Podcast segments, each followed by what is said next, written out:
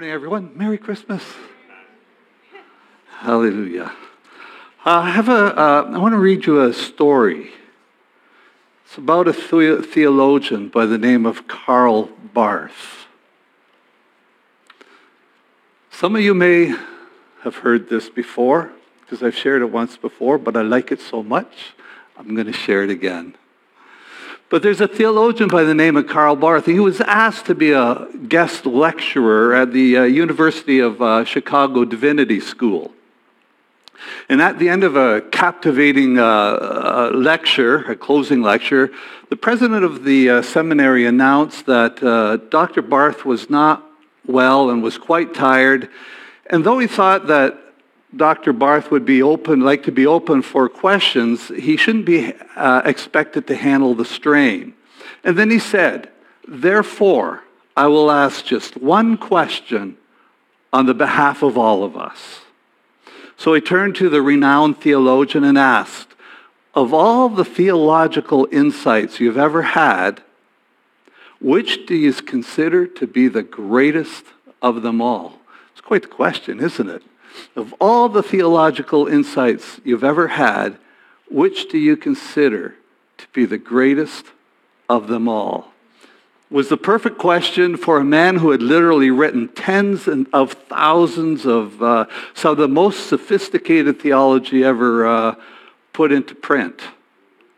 So the students leaned forward, readying themselves to take down verbatim the premier insight of this great theologian.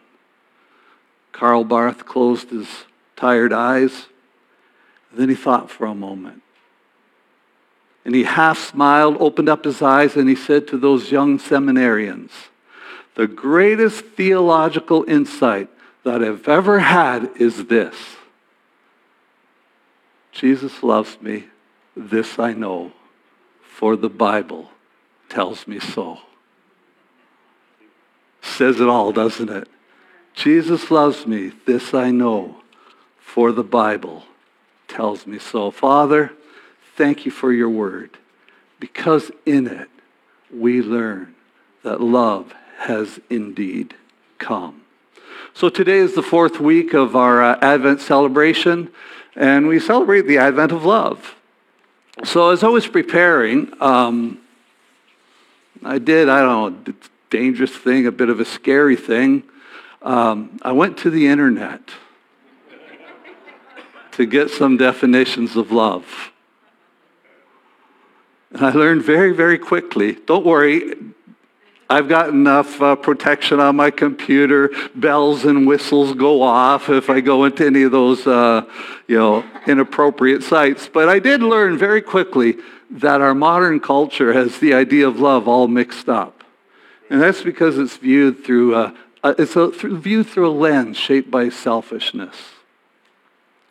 You know, I should have listened to Karl Barth and gone straight to the Bible. You know, I'm not sure what shapes your uh, ideas about love this morning, but from our Bible reading today, I think we can identify some qualities that absolutely shaped God's love. In Luke chapter 2, 10, to the, uh, 10 verses 10 and 11, the angel said, Do not be afraid. I bring you good news that will cause great joy for all the people. Today, in the town of David, a Savior has been born to you. This was the day God's love intersected with humanity. And as our theme, uh, as our theme indicates, it was the day love has come. But I want you to notice something. It was a real day. It was a real day recorded in history. Not a day in some, some mythological, imaginary, cute story, but as Luke points out in verse 1 and verse 2, it was a day when Caesar Augustus, the emperor of Rome, was in power, and Quirinius was the governor of Syria. It was a real day. And that tells us something. It tells us that God's love was planned. It was not an accident. It was not an afterthought. It wasn't a whimsical feeling or, or some abstract thought or random emotion. God's love was planned planned in today in the town of David. You know what? In that plan produced a verifiable action. A Savior has been born to you. God's love was planned. You know, I was, uh, as I was looking at, I was thinking um, back a few years, 44 to be precise. I was thinking about the time my love for Deb matured. The time had come for me to ask her to marry me. And so I very carefully chose the perfect ring. I painstakingly chose the perfect day. And I even made sure she was available on that day. I even planned it right down to the perfect moment and place. I picked her up in the perfect car, my fully restored 69 Mustang convertible with the roof down and the wind gently, well, not so gently, blowing in her hair. I took her to a beautiful bluff, and that bluff overlooked our grand river. It was perfect. I opened the door and I helped her out. And I led her to that special perfect spot. Then I knelt down and I presented her with the ring and I asked her to marry me. You can imagine how she might have responded, right? She would have been, she should have been overwhelmed, right? She goes, no!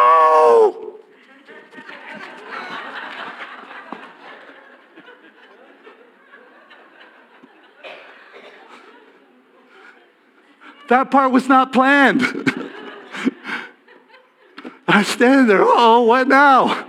Uh, she did came back and, and we did uh, get married, you know.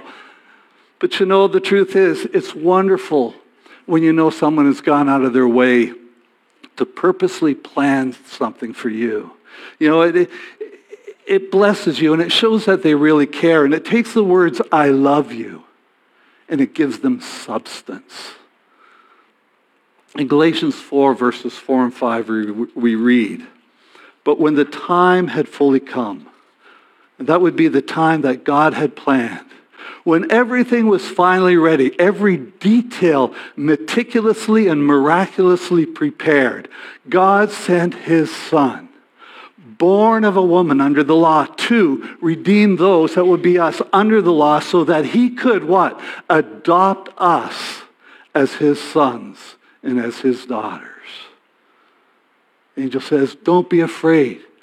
I bring you good news of great joy that will be for all people. He planned this moment for me. He planned this moment for you, Larry, who are watching online. I know you're there right now because you told me you would be there.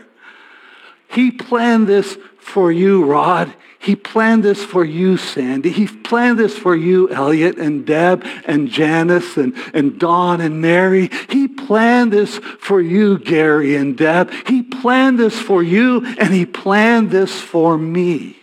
And when I think about that, that just that's a mind blower that God would plan this moment for you and for me. You know, his plan includes every single person. God's love is so very personal. It includes every single person. It is so fast, no one is excluded. When I think of that, God's love was planned for you and me. It wasn't an accident. It was not an accident when the set time had fully come. The coming of God's love was planned for you and me. But the angel continues, this will be a sign to you. You will find the babe wrapped in clothes, lying in a manger. This brings me to my next point. God's love was made visible. God's love was made visible. How many of us have ever, ever wrestled with the question, God, do you love me? God, do you love me? You know, we may find ourselves facing those moments of challenge and wondering, God, does God still love me? Because I just don't feel anything anymore.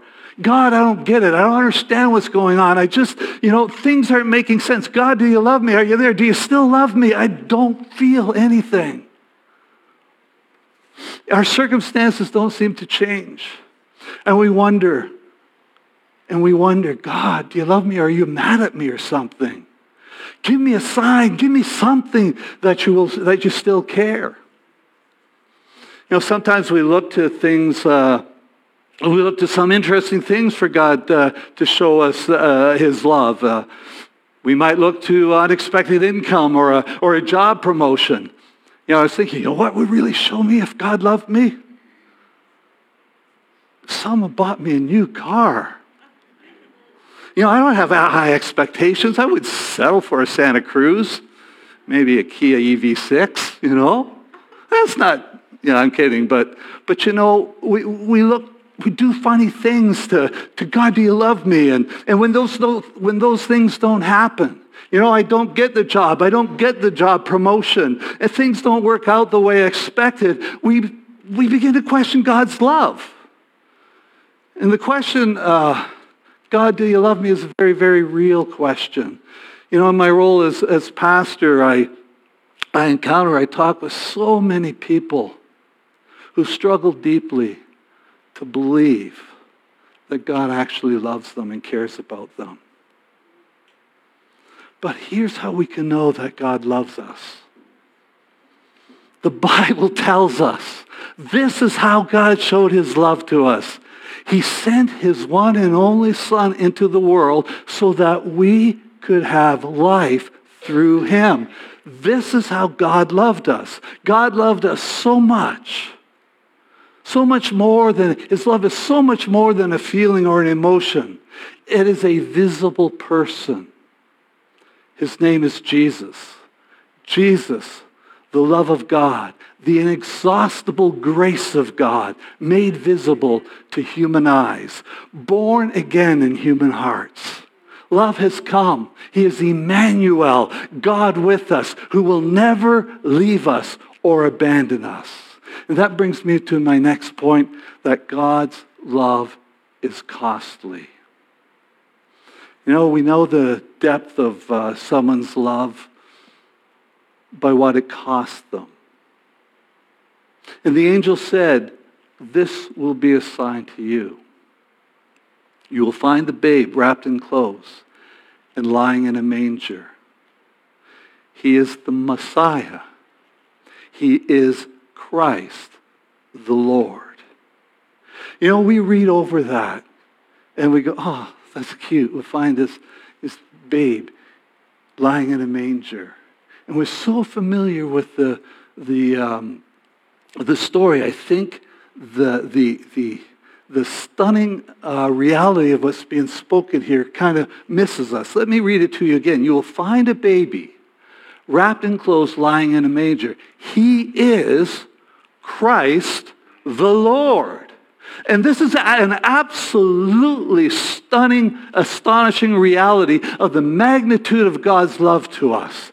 The one, and we heard it, I think we heard it this morning, the one who fills all things. By him, all things were created in heaven and on earth, visible and invisible. Hear that? All things were created by him in heaven and on earth, visible and invisible. He is the one who fills all. He is before all things, and in him all things hold together. He humbled himself, limiting himself to the body of a helpless infant. I believe it was Charles Spurgeon who said this. The Creator became dependent on the creature. Heaven's bread, Jesus, sought nourishment at Mary's breast. God became flesh and blood. God became flesh and blood. In the Gospel of John, John writes, And the Word became flesh and made his dwelling among us. And if you study that out and, and, you, and you look at the language, you know, we read it, and the Word became flesh and made his dwelling among us. But he wasn't, John wasn't writing that just as a nice, simple sentence. And he wasn't trying to paint a, a pretty picture or, or, or a, some kind of metaphor. Rather, this sentence is a jawing. It's, it's, it's a raw, it's a like, what? It's startling. The Word became flesh. What? How, how can that be? It's startling. And, and when, when we understand that Jesus didn't come just looking like a human, he became a human with flesh and blood. He became one with us. The Creator became like His creation. He became like us. That's got to blow your mind. He lived life with us, and he shared in what it, what it means to, to live a human life. And as a result, he understands everything you and I faced because he's faced it all himself, yet without sin. Not only does he understand, he knows the way through, and he will bring us through. Hallelujah. Hallelujah. He didn't come to live out of a place of, of power and, and position. You know what? He set aside. He set aside his glory. He set aside his power. He set aside everything that, that encompasses the, the majesty and the magnificence and the brilliance of his splendor and grandeur. When the angels made the announcement, the glory of God shone about, right? He set it all aside. He set aside eh, everything that encompasses him, his majesty, the magnificence of his brilliance, his splendor, his glory. He came in stunning simplicity and humility to live life with, with us in order to serve us, in order to serve you, in order to serve me, with a goal to show us what the Father is like, full of love and grace and truth. He came to show us the way back to the Father and to show us what's available in the kingdom of God. Life, abundant life, eternal life, which is available through faith in Jesus. He who was rich beyond measure became poor for our sakes. Why? So that through his poverty we might become rich. The Son of God became a human so that humanity you and I might become children of God. Wow. He became sin, who knew no sin, so that in him we could become the righteousness of God in Christ. You know, when Adam sinned, sin entered the entire human race and his sin spread throughout the world. But this one man, Jesus Christ, brought forgiveness to many through God's mercy. He, be, he who knew no sin became sin so that we might become the righteousness of God. This is how God demonstrated his love for us. That while we were sinners, Christ died for us. God became flesh and blood, a servant, a sacrifice, a Savior. Hallelujah, what a Savior. You know, I've read theologian after theologian as they, they uh, try to gr- explain and grasp the wonder of this truth. And even right now, I find words fail me to, to, to articulate the, the incredible um, moment that God became flesh. And let me sum it up with, with, with this. And I combine a lot of different thoughts here, but Let me sum it up in this. It is by far the most amazing miracle of the entire Bible. More amazing than the resurrection, and even more amazing than the creation of the universe. Words fall short describing the fact that the infinite, omnipotent, eternal Son of God took on flesh, joining himself to a human nature, forever becoming fully human, yet fully God. A servant, a sacrifice, a Savior. For unto us is born this day a Savior. He is Christ the Lord. For God so loved the world that he gave his one and only Son, that whoever believes in him should never perish, but have eternal life. If you ever find yourselves in that moment when you wonder, does God really love me?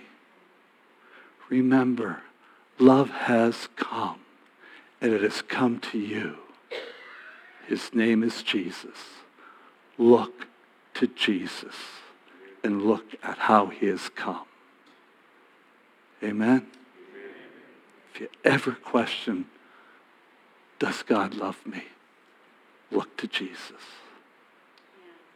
How great the Father's love that we should be called sons of God. Father, we thank you this morning. We thank you for your love, Jesus Christ. We thank you that a Savior has come, that his name is Jesus. And in that we see your unfailing love to each one of us. And I pray, Father, that if there is anyone who ever questions that, that they would look to you, Jesus, and they would see in you the love of the Father made available to each and every one of us. We thank you today that love has come and we can celebrate that fact. And we can know that you love us and that you have planned this moment for us that we could be made your children. We exalt you, Father, and we bless you. And the church said, Amen.